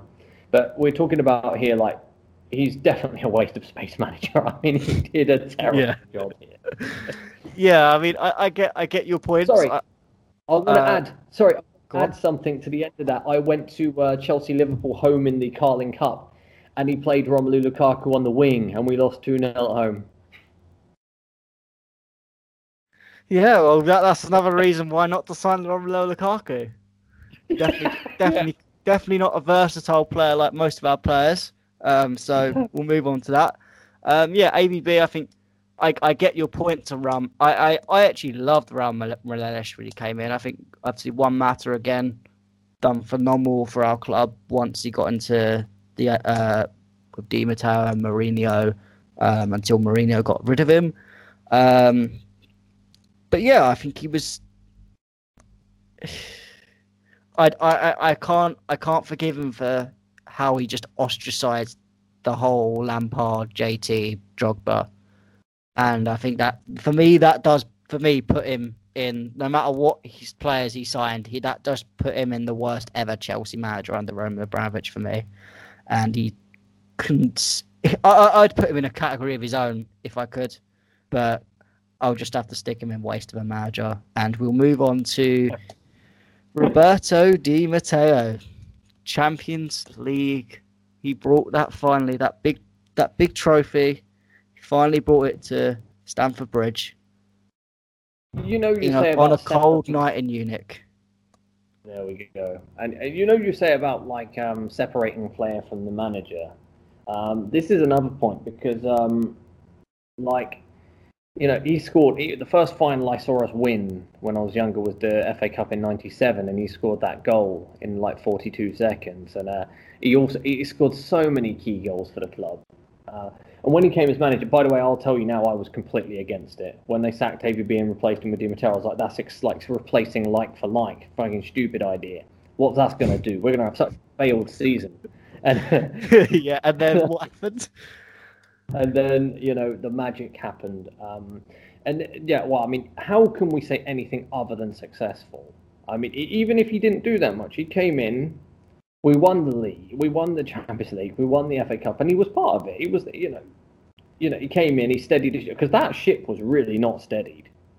And look, he again, again, we look at where the people, where the position is of the club, where they begin, and he took over something that was pretty broken and lots of players at the very end of their career, uh, you know, end of their Chelsea careers on the down, and he achieved an absolute miracle. So for me, it can only be successful. Cannot be anything else. Can only be successful. He, he won stuff, Um, yeah, in, in the second season, yeah, we went out Champions League, and he was given slightly, you know, a new club to build, and he isn't a building type manager, that's for sure. Um, but even then, I was quite happy with the way we played and all that stuff. I, I wasn't for sacking him actually at the beginning. I, I was okay with it, but I, I, didn't know if it was good or not. But for me, successful, definitely successful. I mean, how can it be anything else? Well, I, am I'm, I'm going to slightly disagree with you. I think he's he done the one thing Jose Mourinho couldn't, so I'm going to stick him in the elite. Oh, okay. He's the, okay. he's the he's the only manager that's brought us a Champions League. How can you not? For me, I think yeah, I know I know he didn't do well in his second season, but for me, I think it was one of them things. I said after the Champions League final, I, I stuck my neck out and said, we should, for what he's done. I think there isn't there's nothing long term, or I, I just didn't think it was. I think he, he should have just gone out on his high, won the Champions League for us, like Guus Hiddink did. Won he, he he won the FA Cup, did his thing at the club, and we should have gone and got a, ma- a serious manager in that next season. But I, I thought he, he didn't do well, and I think I backed him to the end, like Jose Mourinho in both his stints. But I did think he, he just it would have been the best idea just to um, let him go after that Champions League, which is a tough decision because it's hard. How can you say that? But I think in the end it was probably would have been the right decision. But yeah, you've won the Champions League, so I'm going to put you in elite, um, which I think some people will disagree with, some will agree, but that's all part of this lovely tier list we've got going on. So moving on to uh yeah, yeah, go on. No, no, continue, continue. Um, moving on to controversial, a very controversial manager in Rafa Benitez. Obviously, with all the things he did at Liverpool, this I remember was one of the most toxic managers, apart from probably Sarri, that we had with Chelsea fans. Yeah, and he did provide success in the end. So I'm actually curious to see what you would say, Marv, in terms of where you'd put him in this category. You'd be quite uh, surprised about this because I know a lot of people they, they hated him from the beginning. I didn't. Um, so I, I, saw that what he said and what he did. I know he was a the, the problem was he was a Liverpool guy. He wasn't a Chelsea guy, and this is uh, the reason why it wasn't quite as, as people would have, you know, well, people people didn't give him a chance in the beginning. They they sung. So I went to some of these games. People were singing bad songs about him from the first day. And um, okay, but he the thing is, he's kind of a half and half. I actually originally wrote him down as an outlier because he won the Europa League, which I consider to be a success. Um, and I was really happy with the season in the end because we did win that. Um, but then we look at like if we look at it in depth, he he cost us the Club World Cup, and it's the one thing we've never won. He he went to Brazil. We we played against Brazilians, and he didn't pick Oscar and Ramires. Like you, you got to play those guys. They know how it all works. He made a lot of mistakes. Um, we lost the semi-final to Swansea in the Carling Cup. We lost the FA Cup to, to Man City. So you know we, we competed, and we got top three, I think, in the league. So I can't say that it was a failure we won something. So I'm kind of, and, and, I didn't hate him. I mean, we listened to some things though that Terry said though. He, John Terry was saying he used to say at Liverpool we did this and stuff, and you know he's not a Chelsea guy. So I can't call that success in the way because he didn't unify anything. He didn't. The fans didn't like him. We didn't. But we did win something. So I'm gonna say I'm gonna put him in the average, just about really teetering below the success line on the average. Yeah, I mean, um, I think a lot of fans would agree with you. I'm actually gonna just stick him into respected. I think, obviously, hmm. he did. He came in. Obviously, as you said, everyone hated him, and he had. It was probably one of the hardest jobs he's probably ever had because from the minute he stepped in, everyone wanted him out. And I think, obviously, there were a small minority of fans that didn't, but a lot of fans did. And I think he did. He came, did his season. What he won the Europa League, or I think the if he won the League Cup, it would have been probably a bit nicer. And I think I was at that Swansea game, so I know how painful that was. Um, but at the end of the day, he did win us the Europa League, and that's why I, I, I, I just have a bit more. I just have a bit of respect for him to fair fair play coming into a, out of his yeah. out of a comfort zone and still coming out with a trophy um, at the end of it. So I'm just going to stick him in respected because a fair play of just coming in that hostile atmosphere and still getting the trophy out of it. But I understand why a lot of people say average because I think it was an average, quite an average season. So I think I don't, I'm on just the tip of respected just because of that hatred people had for him more than the season itself. Um, but I understand why people would put him in average. Um, yeah, I mean, I, kind of, and I, I, mean, I was okay with him when he was about to go. I was, I was totally okay with him staying. I mean, because we'd, he'd won. I, I, actually do think he's a very good coach. I mean, if you look at the things he's won as well, his, his history is really good, and he's not taken easy jobs. He's had a lot of hard jobs, and uh, really kind of made them a success. So I, I never really got the hate with him. I, I mean, I, I was okay with Rafa to be honest. Yeah, I mean, I was, I was, I was, I, was in my teenage years, so I was always a bit of uh, the typical what you normally see on Twitter with the uh, typical immature Twitter people. Uh, I was a little bit like that at the first, but I, he he he I came round um, and he proved himself, which is why I just have that respect for him at the moment. Um, so moving on to a bit more happier times, and then followed by a very tough time. Jose Mourinho's second stint at Chelsea. Marv, where would you put oh, this? Oh, oh, complete success. Um, I, yeah, okay, he sold those players and that cost. Yeah, okay. But we won, you know, we won the Carling Cup, we won the, the Premier League again. Uh, anyone that delivers trophies, for me, is going to be okay. Uh, with a very small outlier there, but him. I know that is yeah. going to be. Yeah, of course. Um, but no, for me, it's successful. Second stint of Jose, say so. Yeah, that second season it died. Oh, sorry, third season wasn't it? Third season yeah, it died hard. But um, you know, I, I am in a very very small minority that even though I didn't want Salah to be gone, that he sold those players, I still would prefer to sell players and exchange that for a trophy. So I'm going to call it successful. Yeah, I mean, I, I would I would agree with you there. Uh, I think um, provided us a lot of success. I still think back in the day we sold Salah, and I think it was the right decision back in the day. Even now, I know he's turned to the player that he has now, but he didn't show it back in the day. And I think De Bruyne was the only one I was kind of like, maybe that was a bit more wrong. Um, but sometimes it just happens. You sell a player and he turns out to be good, and sometimes it goes the other way. So I think it's just one of them things. I think Mourinho was successful it ended really bad, but sometimes it just happens like that, and it was just a very unfortunate for Jose in the end.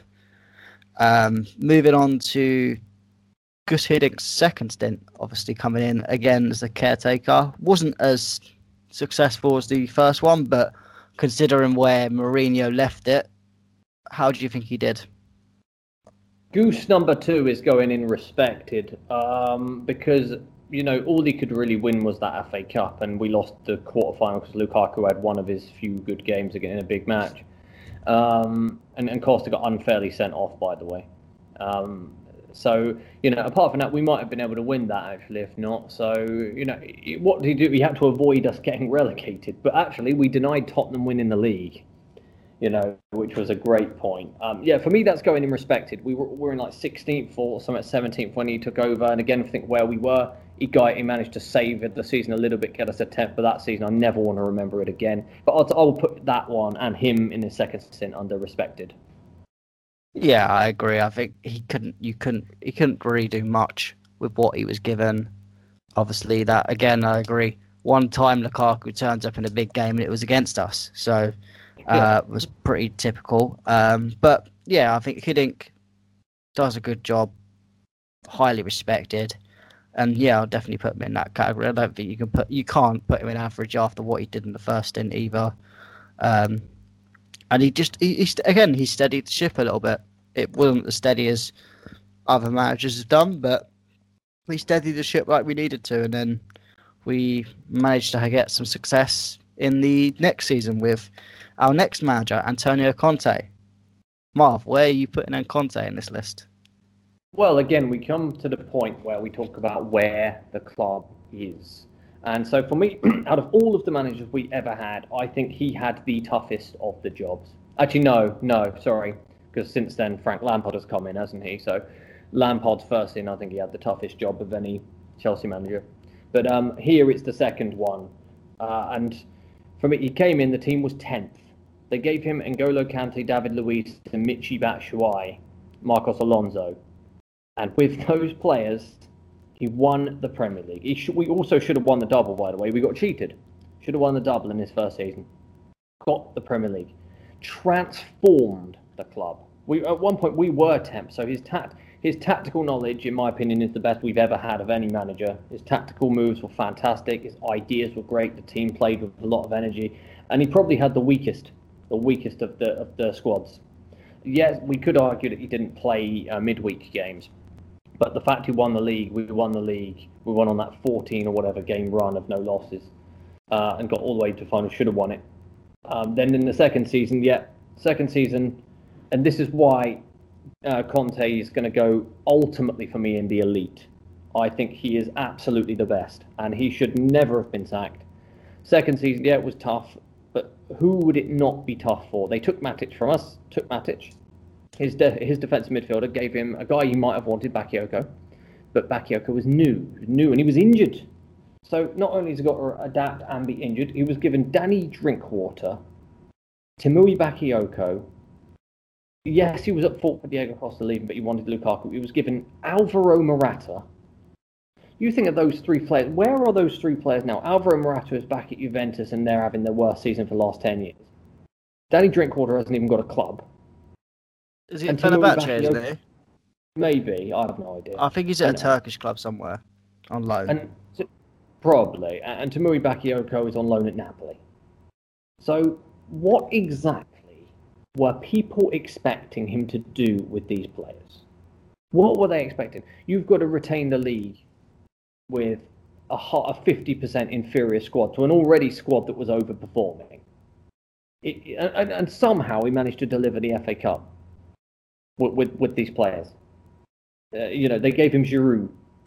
And, and when we had Giroud, he was brilliant. And that was a low cost. You know, they didn't give him anything he asked for at all, and he still delivered. He won two trophies, two seasons, almost immaculate. Yeah, okay, we had a bad league performance, but again, what is it his fault in the semi-final in the Arsenal game?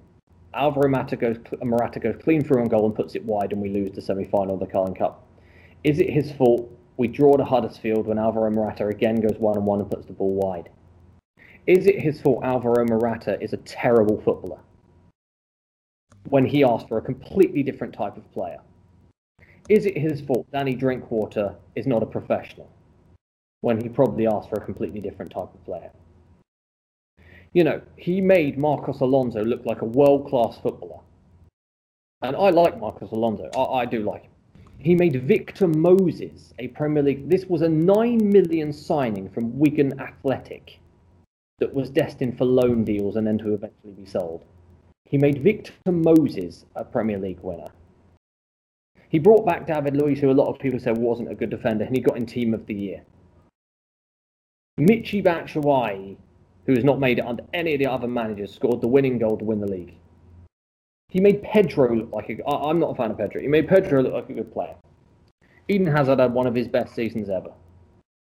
Like for me, this manager is is ultimately elite, and I will fight anyone that gives me something different. Uh, and on, on, the aforementioned reasons that I've mentioned, absolutely elite. Oh, this is this is this is tough because I, I, before I before you said anything, I had him in success. Okay. But now, from what you've said, I'm now cons- I'm considering elite. It's just I don't know. Uh, maybe it's the way he just left the, the, club, which again wasn't his fault. It was completely on the board. Um, but he could have stayed. Yeah. Oh, I, do you know what? I'm going to put him in elite.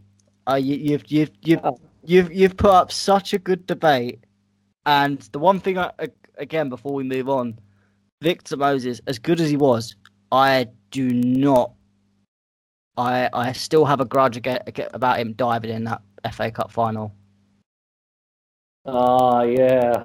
That uh, that was the one thing that again with Conte absolutely ruined Oh yeah. If, if see th- uh, again, there's been so many things that have gone against Conte, which has not been on Conte at all. So yeah, I, I'm putting him in Exactly. elite. I'm putting him in elite. I think he is an elite manager. He's one of the best managers around. Proving it into Milan now. And yeah, I think we. we I, I I was so upset when he went, and it kind of fed into how I felt about the next manager, Maurizio Sarri. Marv, I know, I know, I know you've you've you've been known on Twitter to have a lot of interesting arguments with some Sarriistas. So go on, Marv. You've got the floor. Tell me where you'd put Ma- Maurizio Sarri. So uh, okay, so let's go again with where the club is. Okay, so he took over a team that yeah, it probably wasn't really totally suited to his way that he wanted to play. So I kind of accept that. He wasn't as bad as we make out. Like I mean, a lot of us we would put him in waste of space because he just didn't connect with the club. Um, see, the issues I had with him was he just wasn't inspiring. It, it, even when I, I started to side with him before the final, he said his job should not depend on winning it. I mean, come on, man. I mean, how can you be that disconnected? This was Chelsea, it's not Napoli. Um, the, the problems I had with him, he had one way of playing, and that way really didn't work that much. And it was under a guise of people saying it was uh, attacking football. It was not. It was slow, it was boring, it was side to side passing, put it out wide, cross it, give it away, return the ball, pass, pass, pass. The, it was boring to watch and it was hard to accept. But let's go back to kind of so I judged him off of the success of the previous manager, and this is why he could never win with me. Because Conte won two out of two, and I want trophies. I expect my manager to deliver trophies for the club. Because he was backed more than Conte, and this is why I in my way of looking at this was he was backed. He was given players to supplement his football. Now I can hear the Sarritas in my mind saying, "You weren't backed. You didn't ask for these players." Yes, they did. So yeah, the club's going to sign Kepa Arrizabalaga because he can play well with his feet for no reason at all. The club was going to loan Mateo Kovacic because he's good at receiving the ball and uh, good at beating the press because of no reason at all. They gave him Jorginho. Okay, fair enough. We, we were winning games at the beginning. In the January window, they gave him Gonzalo Higuain, who he himself quoted is an automatic jackpot. He scored three or four goals. Two of them were against Huddersfield. He was fucking shit. He had. He said at the beginning that it would take six months for his football to work. Ten months later, we were getting smashed by Manchester City, six 0 So what he said, he didn't deliver. But let's kind of look at that on the secondary point of this, whereas if we look at how the team performed. We won the Europa League, so for that reason, his tenure is not a failure. Okay, so for that reason, you know, he did well. Um, but let's look at it. We beat Dynamo Kiev, Frankfurt, and Arsenal. We beat teams that we should beat. We won against teams that we are expected to beat. We were the best ranked team in that competition, so it was an expectancy. Where he did, where he failed essentially, the, the where I wanted him out was after the Man United game in the FA Cup. Um, weak performance. We were 2 0 down. He brought on Davide Zappacosta. Uh, I I mean, come on. I mean, so after that, you know, but then we we got to the Carling Cup, uh, Carabao Cup final, and you know, we really deserved to win that, in my opinion. Had he won that, it would have been. Think about it, that plus the Europa. So I think factors outside of the actual game itself were the reason why I didn't like him as much. If we're kind of looking at the overall tenure, it has to be considered as, as a success because we delivered a trophy. And at the end of the season, the, the squad was not less valuable as a result. So I'm going to put him, like I did with Rafa, put him really in the, on the cusp of average and success. I I I am so surprised because I I've managed to I, I I'm surprised I'm putting him in a lower category than you are. Okay. I'm I'm putting him in. Av- I'm gonna he's gonna be my only person average. Um. I've got another one in there. yeah, I mean I think I just think the problem with Sarri is he did come in. I, that that rev that what he said about trophy thing that really put me off him because he, he he just he is the problem. I think he is an average manager. I think it's something you said on Twitter earlier that um sorry if anything the Chelsea job promoted Sarri even more. Um Yeah, it did. My career. Yeah, it made yeah exactly. He made it. It made his career. I think, as you said, he got backed. And if anyone tells me otherwise, they're absolute idiots. Um, again, obviously the Capital One Cup. That's all Kepa's fault. If we're honest, if he didn't do that stupid substitution thing. The referee's we, fault. We played, Ruben played a perfect pass to Hazard. It was onside in the last minute. Yeah, but I think it, if, even if that, if Kepa came off like he would have, I think we would have won that penalty. We probably would have won that penalty shootout because that just took the whole everyone, everyone on the pitch, whether it was Sarri, um, the players, Kepa himself, everyone was just in a completely different mindset. And when you're out of that mindset, you've lost. You've lost. It's all football is very psychological. When that's that was a very big factor why we lost that penalty shootout. Um, but even moving into it, I think people talk about the Europa League. I think the only the only reason we got we did so well in the Europa League, considering how poor we were in some of them games, was because we had Ruben Loftus Cheek finally in the team, which Sarri himself at first refused to play Ruben Loftus Cheek, and it was only because fans were going absolutely mental, and I think eventually the board were kind of caving into it that Ruben started playing. And when he did play, he played some of the most phenomenal football. People say, "Oh, thank Sarri for that." No, I'm not going to thank Sarri for that. I'm going to thank Ruben for playing really well. So, yeah, I'm going to put him in average. I think he was an average manager. He showed it at Juventus that he's not good enough at a top level. Yeah. It's, it's, not. It's not a. I, I'm not. I'm not. I'm not saying this in a hateful way. I don't hate the manager. I just don't think he's good enough for Chelsea Football Club, and I think that's why I put him in average. But because he won stuff, that's why I keep him in average. Yeah, I think that's really true because um, you know he went to Juve and he won what he was expected to win. He couldn't lose. Uh, actually, left at the right time because they they were starting to lose their grip. In fact, they had a worse season than they'd ever had. They lost all the cups. They lost cup final to Lazio. Went out to Lyon. I mean, I, I don't hate him, but it's very clear anyone with sense that he's not a top class manager. Somewhere in the middle.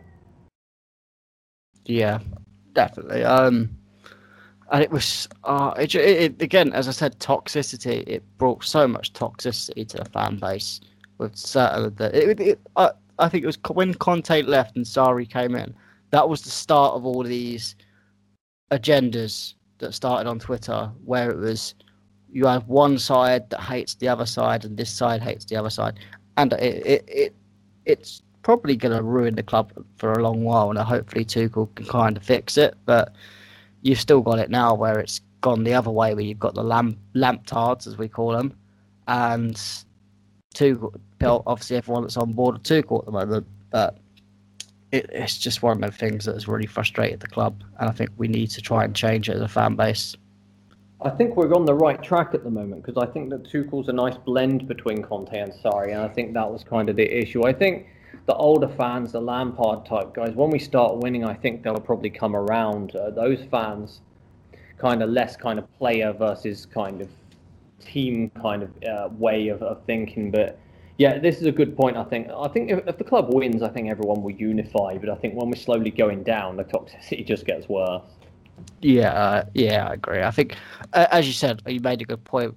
I mean, with the Lampard people that are still on it at the moment, I think I kind of understand a little bit where they're coming from. I, I see why they're backing Lampard so much because of the player, who he is, etc. But yeah, I'm hoping that they do come round by next season because it's some of the things you still see on Twitter now is just disgraceful, and I don't understand it. Moving on to the legend player we had, one of the best players we've ever had at this club, Frank Lampard, came in as manager with a transfer ban, thanks to uh, our board, Marina, Michael Emenalo back in the day, doing dodgy dealings. Um, where would you put Lampard in this list? Very tough decision because um, I think he had the hardest of all the jobs in season one because not he had it even harder than Conte with not getting his players because he wasn't given even anyone essentially. He had to integrate a team, and he integrated a team, giving so many playing chances to youth players, which was impressive considering we still managed to come fourth. Um, really, it's just really a shame that we lost that cup final because that's where the difference is. because season two, this one was a complete catastrophe. We were playing some of the worst football ever. The pride had gone out the window. We'd lost all the big games or drawn them, and it was just getting going from bad to worse. And then some favoritism come in. He was pretty much he uh, alienated really good players, and unfortunately alienated the fan base with thinking certain good players weren't good players anymore. And it, then you had the people like Matt Law and all that coming out with their articles, which then created some unfortunate racism incidents towards people like Rudiger and other players in team like Alonso. So, for that reason, season two was a complete catastrophe, and um, so he, it cannot be considered a, a success. And I do see people saying that, but it wasn't. I mean, if anything, it was acceptable the first season because we managed to get in the Champions League. We were able to spend some more money, and he, the first season was promising. I thought we, we played some really good football. We had some, you know, we just needed to win that final and because we didn't, that killed it. And it was never the same again. I mean, we played some good games earlier on, but the Southampton 3 3 was an alarm. Going 3 0 down to West Brom was cap- completely unacceptable. Um, the performances then, I mean, performances against Everton were, were, were some of the worst I've ever seen. And a lot of that is down to the tactical way of playing. Game against Wolves was poor. The Arsenal game was the worst of the season, and that's when it should have ended, in my opinion. Um, I love Frank as a player, one of my favourites. And there are people that say you can't separate the player between the manager, but you have to, because uh, you know he's a great player, but he's not yet a good manager. And unfortunately, this is a big, you know, for some people, it's a big club, and big club will not tolerate such dreadful results. We were tenth when he, when when it ended, so it can't be a success because we didn't win anything. So we cannot consider it a success. I think there is an argument for respected but unfortunately, I'm going to have to put him in the average. Yeah, again, this is one where I, I I understand where you're coming from. I think the problem is I I'm still on that. I I, I, I am one of them people. I, I still struggle to separate player and manager, and I'll, I'll openly say it. I uh, I'm I'm not. I, I don't think it's something that's going to change. Um, it's just the way I am. I admit it. I'm not. I'm, I'm quite open about it. oh God. Um, yeah, I, I, I, know. I know. I'm gonna have the Sarris. If I'm, if they're already not triggered by what I said before, they're gonna be triggered now. I'm gonna put him in respected just because of the man that he is. I think that first season, again, the transfer ban it was a big deal, and yeah, the fact that he got us into top four, that's the reason that he gets into respected and not average. Um, otherwise, I, I still think it's, it's one of them things, as I've said before, I don't think we should have ever signed him in the first place. He wasn't ready, and it proved it in the long run. And I think he needs to just go out, find a team that he can, he can not, he can just be under a bit less pressure, learn the trade, develop his style of play, develop his tactics, and then maybe if he does become this really good manager in the future, in maybe 10, 15, 20 years, then he can maybe come back to the club and actually prove what we've all been saying the last 18 months. But I think for me, again, obviously we understand why he came in because of the transfer ban, and no other manager would have realistically come into that, or any manager you'd respect. Um, so you've got to respect them for that, and I think you've got to put the, that on the board for putting us in that situation in the first place. Definitely. Um, but yeah, I think I would put him respected, and I know people disagree, and I know people probably put him higher because some people don't have standards, but we'll have yeah. to we'll just have to accept that because it, it, this is a good it's a good it's a good little series we've done here. It's got we've had a nice we've had a nice little debate first time me and you have probably disagreed on stuff, but we've disagreed with we, we, we, we've got good points. We've, we, we're not we're not we're not shouting that Marv's put someone in elite and someone's put someone in average and wasted manager, but I'm sure everyone else, listeners, obviously you guys can write your own uh, who you think will be in each category. You can, if you're listening on Twitter, you can uh, put it in the comments. Tell us who you put and why. And yeah, um, it's been. We'll finish it here, Marv. It's been a really good episode, Amazing. a really different episode, and hopefully we'll be continuing to do some good content through the rest of the season. Obviously, and Chelsea will come back, and we'll go back to more regular content, reviews, previews. Hopefully, I'm just to the listeners. I'm hoping to get a special guest possibly next week. I've not got it confirmed yet, so don't moan at me if it's just me, Marvin, Ali, possibly, or if it's just me, Ali, and someone else. Um, but definitely in two weeks' time, I have got a guest confirmed already. I'll let you guys know uh, close to time, but we are trying to get some just some guests just from mixture from Twitter, from YouTube, just to add something different. You don't, you don't. I know you love me and Marv's voice every uh, every week, but we, will just add a few fresh voices in, just to like as you said, last week's episode of Travis. That was absolutely phenomenal. I loved it, and we'll definitely have Travis on again. We've had Patrick, Quinlan, RJ on. Definitely, all, all, but all three of them can come on again. We'll try and mix it up a little bit, but yeah, we'll just try and get the best content for you guys. Um, finally, before we go, I'd like to say thank you, Marv, for coming on. Anytime. Delighted to come on, Matt. Thank you for having me as always. Yeah, and just to say before we go, up the Chelsea.